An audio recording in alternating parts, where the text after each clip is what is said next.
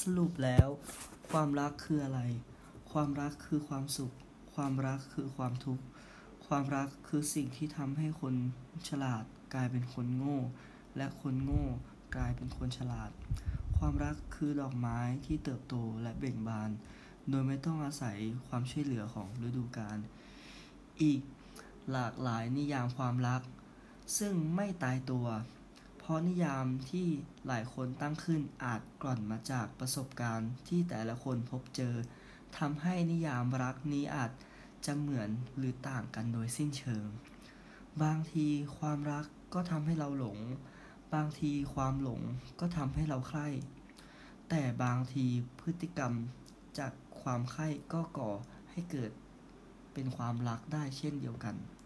ถึงแม้มันจะเป็นไปได้น้อยกว่าก็ตาม